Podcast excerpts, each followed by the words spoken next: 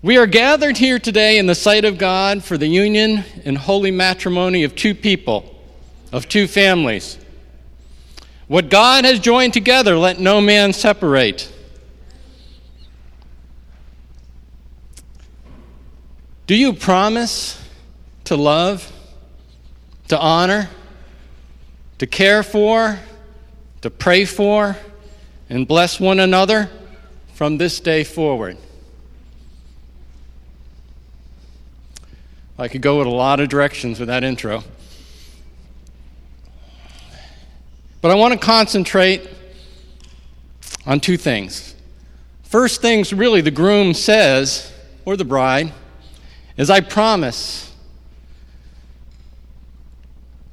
to love, to bless, to honor. And I really believe that the groom and the bride should say those out loud. None of this repeat after, you know, I do or I agree. The other thing I want to emphasize is the words from this day forward. Lord, we just pray that today you would have your light of your glory shine upon us. Lord, I pray you would illuminate the word into our hearts. Lord, that we would be changed by you. Lord, we give you the glory and the honor and the praise in Jesus' name. So, I'm going to follow up a little bit on what Jim DiBiaso started a couple weeks ago. He started with the beginning of Jesus' ministry, talked about John the Baptist. And one thing that's going to be key today in the message is the idea of blessings. Blessings that have to deal with things of the past and the present and the future. And now, blessings in the Old Testament were spoken generally from father to son or within a family or by God onto people or by the prophets speaking blessings onto us. Psalm 1, great example. It starts out this way Blessed is the one who does not walk in step with the wicked or stand in the way of sinners take or sit in the company of mockers, but whose delight is in the law of the Lord, and who meditates on his law day and night. That person is like a tree planted by streams of water, which yield its fruit in season, and whose leaf does not wither. Whatever they do prospers. So, blessings generally represented a change in somebody's life. Usually happen at some type of event, a child coming of age, or God bringing a prophet into a situation, and he would speak blessings, or in this case, David speaking blessings at the beginning of his Psalms. They contain promises of God. Whether it be a father speaking them, or a prophet speaking them, or a pastor speaking them, God is the author of blessings. The other thing I want to do today is look at the very beginning of Jesus' ministry. And so we know in Luke 2 it says, Do not be afraid. This was the angel speaking to the shepherds. I bring you good news that will cause great joy for all people. Today, get that in your mind, today in the town of David, a Savior has been born to you. He is the Messiah the Lord. Those are the same revelations Peter had later on that he was both Messiah and the Son of God, spoken by the angels, a blessing given to mankind. And then the sky was filled with angels. And they said, Glory to God in the highest, and on earth peace unto those on whom his favor rests. These again are blessings. And you can go to the Old Testament and find many blessings. The blessings given to Adam, the blessings given to Abraham, blessings given to Jacob, to Isaac, down through the generations. Or in Galatians, the promises were spoken to Abraham into his seed. And Paul directly says the promise was of Christ. Overriding all things, the promise, again, was of Christ, the Lord, coming. when Jesus came that day and the angels appeared, it changed everything. Never again would the world be the same because the Savior had come. My scriptures for today, then, we go to the beginning of Jesus' ministry in Matthew. In Matthew 4 16 and 17. The people who sat in darkness have seen a great light, and upon those who sat in the region of the shadow of death, light has dawned. Jesus came into the world, the light of the world. There's another great message just in that the light of the world coming. Something changed, didn't it? Jesus came. Not only did the angels proclaim it, but the world was changed. All of a sudden, it went from darkness to light. We celebrate that so often on Christmas Eve as the birth of Jesus. And then Jesus continued in his message in 417, and from that time on, from that time,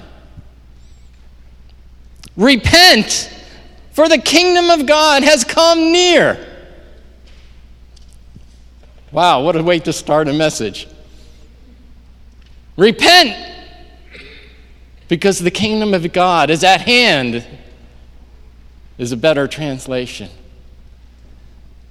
Repent means change your thinking and go in the other direction. Exactly what Joanne prophesied today. Change your thinking and go in a different direction. Change where you're going. Because, why? Because Jesus was there. Change your thinking, Jesus was saying. Repent. Stop thinking of that I will come because I'm here, standing before you. So it's time to change your thinking. And we can apply it today, which we will. So that was the idea of repentance. And even before we get going, we might think, well, what do we have to repent on? Where do we have to change our thinking? We have to begin changing our thinking, whether it's about sin or about pride or about other areas of life that we may be deceived. We have to change our thinking. I pray, God, that you get, do that today. By the way, if you want to respond, hallelujah is a great response. Some people have a lot of other things they say, but hallelujah is a great one because we want to give glory to God. I something, you know, some people will yell out things that only give glory to themselves, but we want to give glory to God.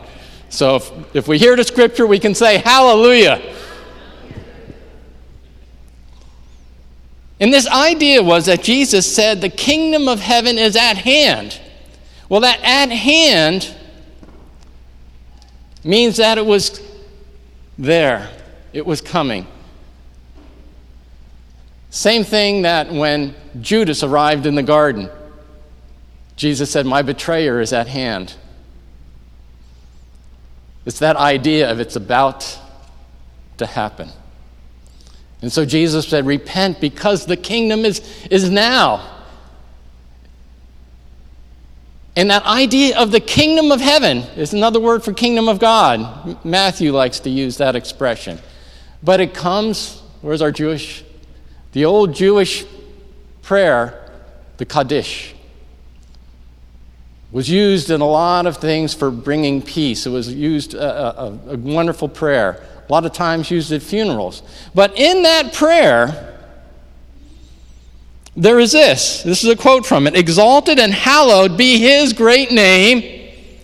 May he cause his kingdom to reign. They've been praying that for thousands of years. And what do we say in the Lord's Prayer? Lord, may thy kingdom come. Jesus was saying, Repent this day because the kingdom has come.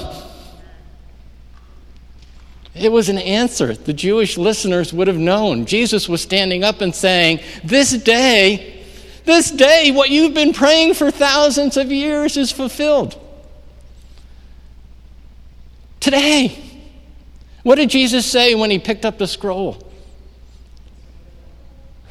Right? He said, Oh, and this is from Isaiah, you know, the Spirit of the Lord is upon me to do all these wonderful things, right? To, to set the captives free, to heal the sick, to open the blind eyes. He sat down, all eyes were on him, and he said, Today it is fulfilled in your hearing. He didn't say next year, he didn't say in the future. He said, Today it is fulfilled. Hallelujah. All right, so let's go then to the Beatitudes. And he opens up in chapter 5 of Matthew.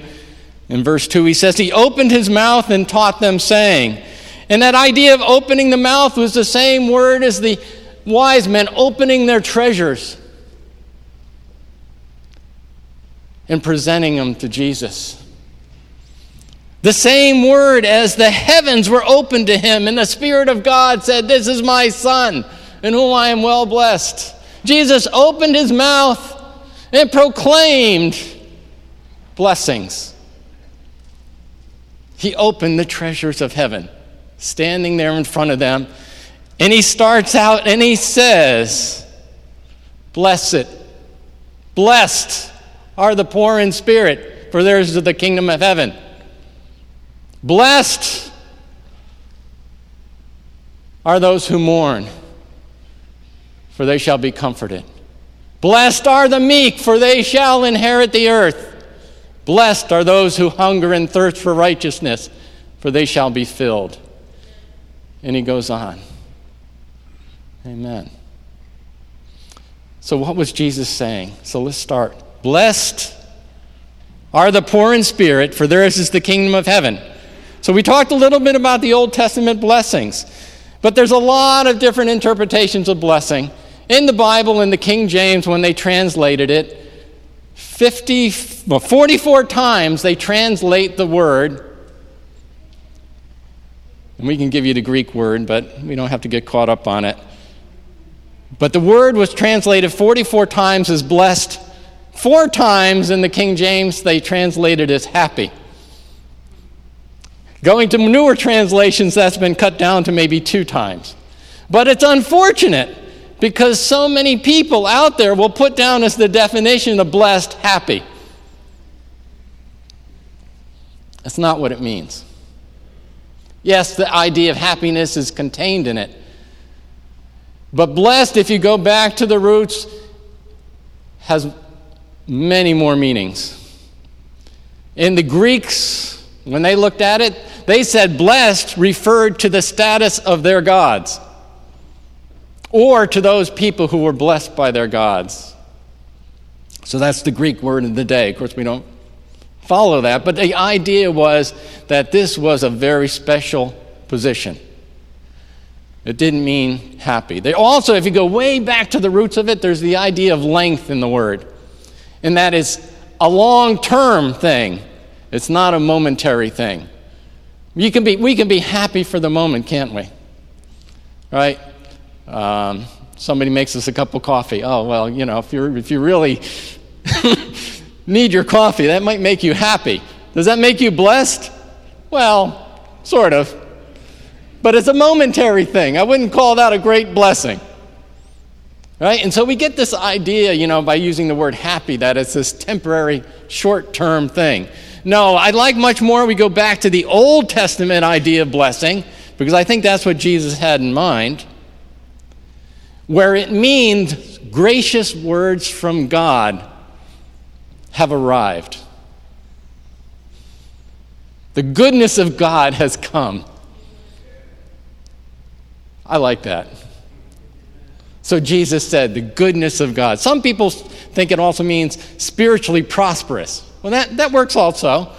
But again, I don't think it's got the depth of the, of, of the real idea of a blessing that was given on to somebody like Jacob or, or on to Abraham or on to Isaac. you know, where there was a promise for the moment and a promise for the future. You know, that their barns would be full, that people would bow down to them, nations would come before them. Oh, those ideas of a blessing. I mean, a tremendous blessing poured out from God. The riches of heaven opened and poured out to us is a blessing.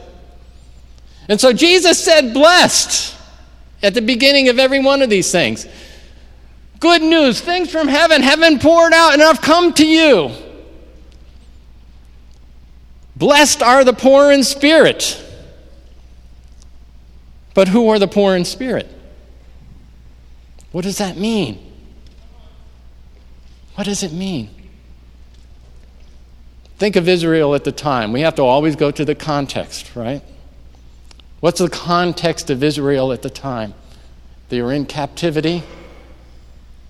The Romans had overrun them, set up their idols, controlled all things they did, appointed their own leaders. It wasn't a rich time for the nation of Israel. The temple had been built, but it was never as good as the original one, and those who saw it wept because it just, those who remembered the old days, they were not at their peak.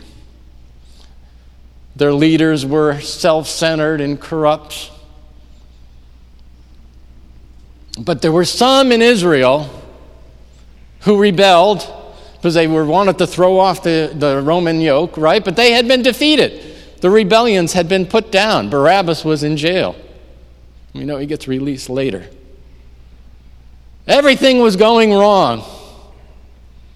But some remembered that there were better days. Those were the ones who were poor in spirit. Why poor in spirit? Because they remembered there are better days. They longed for something else. People were poor in spirit if they were also in sin and corrupted. People were poor in spirit because they didn't see God speaking anymore. They didn't see the hope. They didn't see the joy. Are we poor in spirit? Yes, we are. That's again the prophecy. Change your thinking. We have gotten into our minds that things are bad. We've gotten into our minds that things should be better. Well, that's okay. Things can be better. But here's the difference Jesus stood and said, Today, right, just at the wedding, today, from this day forward, from the prophecy, it's fulfilled today. From this day forward, Jesus stood up and said, You are blessed if you are poor in spirit. Because what does poor in spirit means? You want something better. You want God to show up. You could be sick. You could be out of work. You could have illness in the family. You could have lost a loved one. You could be. There's a thousand things that might bring us poor in spirit, isn't there? That's okay. If we turn it to God and cry out to God. What we don't want to do is just sit there and wallow in our poor in spirit, do we, Patricia? Right. Hallelujah. I like Patricia's faith and zeal. Right? Because it says today, today, Jesus says, standing there, you're poor in spirit, but I'm telling you today, you're blessed. It was not a theological argument. It wasn't a poetry to be studied. It wasn't something for a Bible class. It wasn't something for them to contemplate and write books about. It was a declaration by Jesus at that moment that you are blessed. That's the way it reads. Present tense, impacting at the moment. You are blessed if you're poor in spirit. Why? Because I have arrived and I'm standing here with you. It's a declaration. Bill Kaiser calls it a command, just like when God said, Let there be light. Jesus proclaimed that moment, that day, to the crowd that were poor in spirit, looking for something. You're blessed. Can you get that? Change your thinking, God said. You are blessed. Jesus stood there and said, You are blessed, you are blessed, you are blessed. Not maybe, not the future. Right now, I'm standing here and you are blessed. Because I have all the authority and power, and I have come, and I am the Messiah, and I am the Son of God. And so you are blessed this day because I have arrived. No wonder the angels rejoiced and proclaimed his birth. Oh, but how easily we get caught up. Oh, woe is me. When Jesus is saying, You're blessed. Change our thinking. It doesn't mean happy, it means you're blessed. With the deep riches of God poured out upon you, like it says in Ephesians. You are blessed in the heavenly realms with every spiritual blessing. Right? Dieter taught on that a couple weeks ago in prime time. Hallelujah. We are blessed. Jesus went on, didn't he go on to say, I am the light of the world? He didn't say, I will be, or I should be, or I could be, or let's do a theological study about it. No, he said, I am the light of the world. I am the bread of life. I am the way, the truth, and the life. I am the resurrection. I am the good shepherd. Not maybe. I am. Hallelujah. He's a Savior that proclaims who He is. I am. Hallelujah. So let's think about it again. Are we poor in spirit? Well, maybe. But this day I tell you, you're blessed. And what is your reward? The kingdom of heaven. Same thing he was talking about. It's at hand, it's now yours. I am here, in the kingdom of heaven is yours. Hallelujah. Actually, if you want to really get back, some people translate that more properly that we don't grab up and get a hold of the kingdom of heaven, rather, it gets a hold of us. but both are true. Whether we grab God and trust in Him and give our lives to Him, or whether He comes down and takes us and wraps us in His arms, we are still part of Him. And we are blessed. And we are part of Christ, and we are in Him, and we are seated in the heavenly realms with Him. Hallelujah. Now, some people can sit and say, Oh, I'm poor in spirit. Well, if you don't know Christ today, you are poor in spirit. You have no idea the blessings that God pours out. If you haven't ever given your heart to God, if you've never really put all your trust in Him, this day give your heart to Him, and He will give you the kingdom of heaven. Not just now, but forever. Eternal life, new birth, and we become part of the kingdom of heaven. Is anybody here poor in spirit?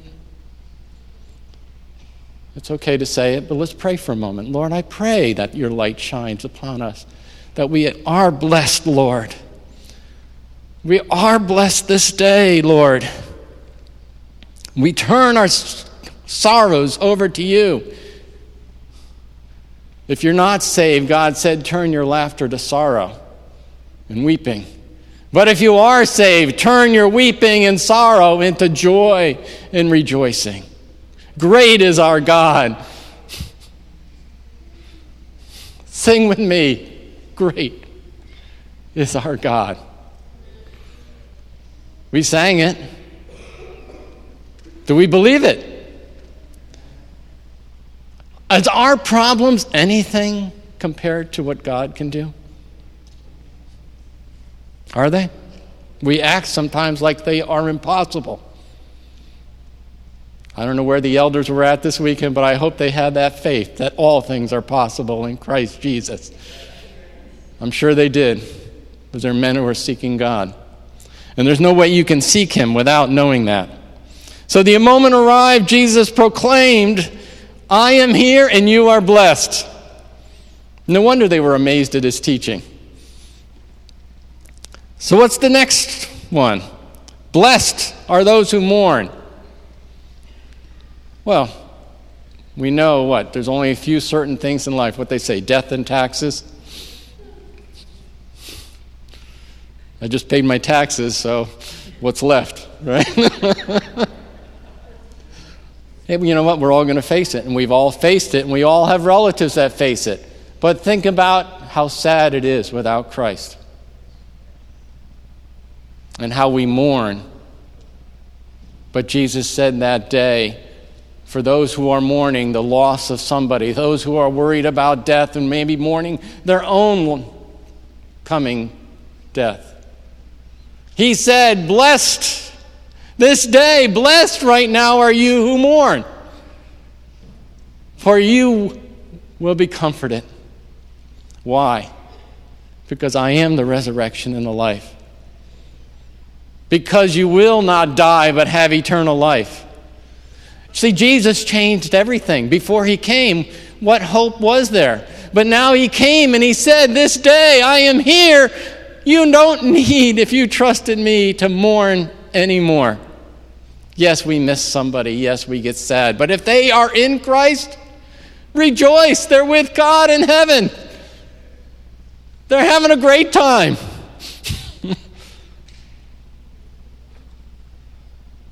Jesus stood there and said, This day you don't have to mourn anymore. For some people, that's a great comfort. I know.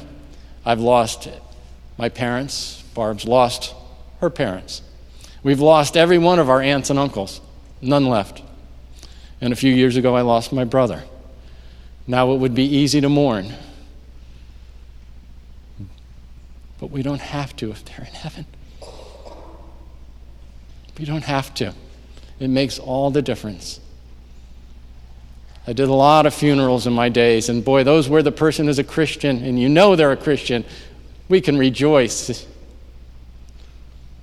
For those who don't, we don't know what happened in the last moments of their life. Did they turn to God? I pray they did. But not everybody repents and turns to God, do they? Not everybody listened to Jesus that day, even though he said, If you're here and you trust in me, you will be comforted. Jesus proclaimed it. No more need to mourn. I hope that lifts a burden off of some of you. No more need to mourn somebody who was in Christ, they're passing. Yes, we can be lonely, but we're going to see them for eternity. This is just a moment until we have a reunion. Hallelujah. I'm so glad Jesus stood up that day. But we can also mourn because of our sin, because sin leads to death. And we should mourn. If we are sitting in sin and we are not trusting in Him and we have not been washed by the blood, if you haven't this day, you should be mourning and there will be no comfort for you. But there is a comfort available if you turn to Christ, because He will take away your sins and wash you and make you white as snow and you can rejoice forever. No matter what you've done in the past, God can take it away. That's what Jesus was standing that day and saying. I don't care what was in the past. I'm proclaiming to you today I have come, I have been born, I am standing here, I am the Messiah, I am the resurrection, and you can be forgiven. Hallelujah. And what was the next one? Mm.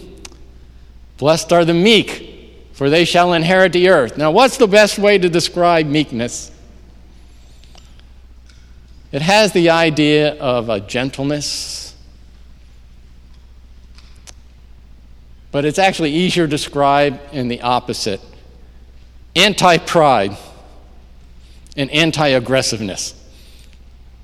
It doesn't mean you're weak, it means you're not proud, proudful. Now, I hate to say it, but our world today is rampant with pride, anti meekness. I'm not sure how many of us get this blessing. Because it's so easy to get caught up in pride. You can be proud because of the family you were born into. You could be proud for the nation you were born into. You could be proud because of your riches, or because of your job, or because of your talents, or because of the way you look. You can be proud because of some club you belong to, or what team you root for, or what position you have in the church. I could be a head pastor. I've been turned I've turned down that. I could have big positions at work. I've turned them down. I used to have a room full of trophies for sports, several different sports and music and academics. I threw them all away. Why? I don't need them. But I got to be careful because I could also be proud in my humility, right? oh, look at me, how great I threw all that. No, you, you, you don't. Proud gets us all the time. It's just, it's just waiting there to suck us in. But it, pride means we think we're better than somebody else.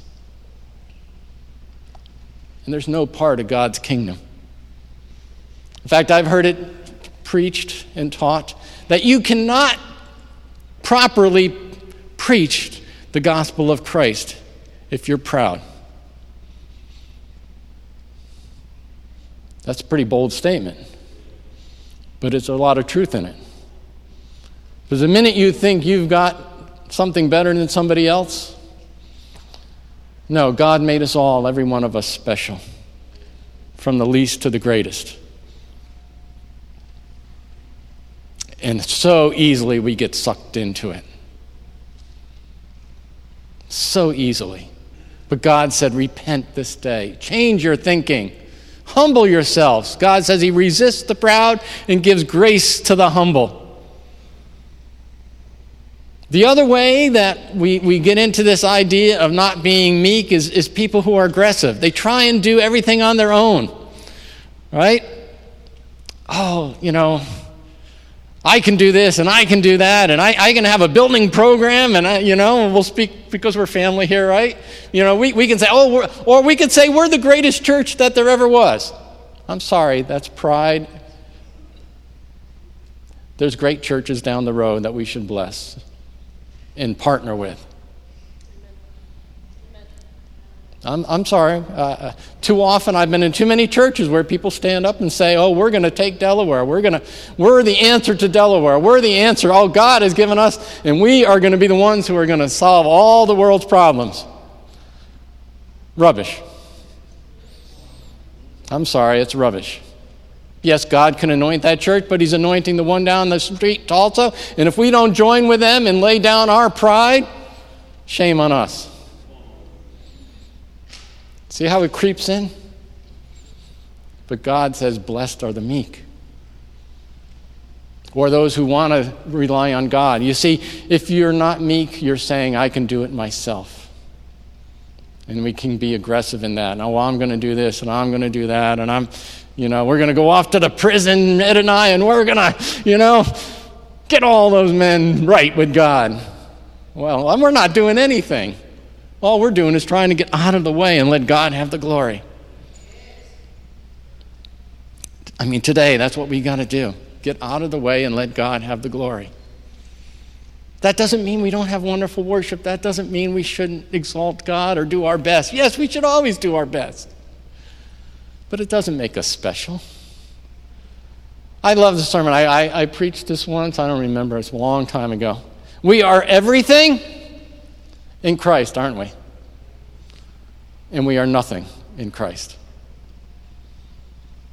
Compared to the world, we're everything. We are blessed. Compared to each other, we're nothing special. Think about that one. All right, so meekness. What it really means blessed this day are those who know they need me. Blessed this day are those who know they need God to help them. Blessed this day are those who aren't ashamed to get on their knees and cry out to God for help.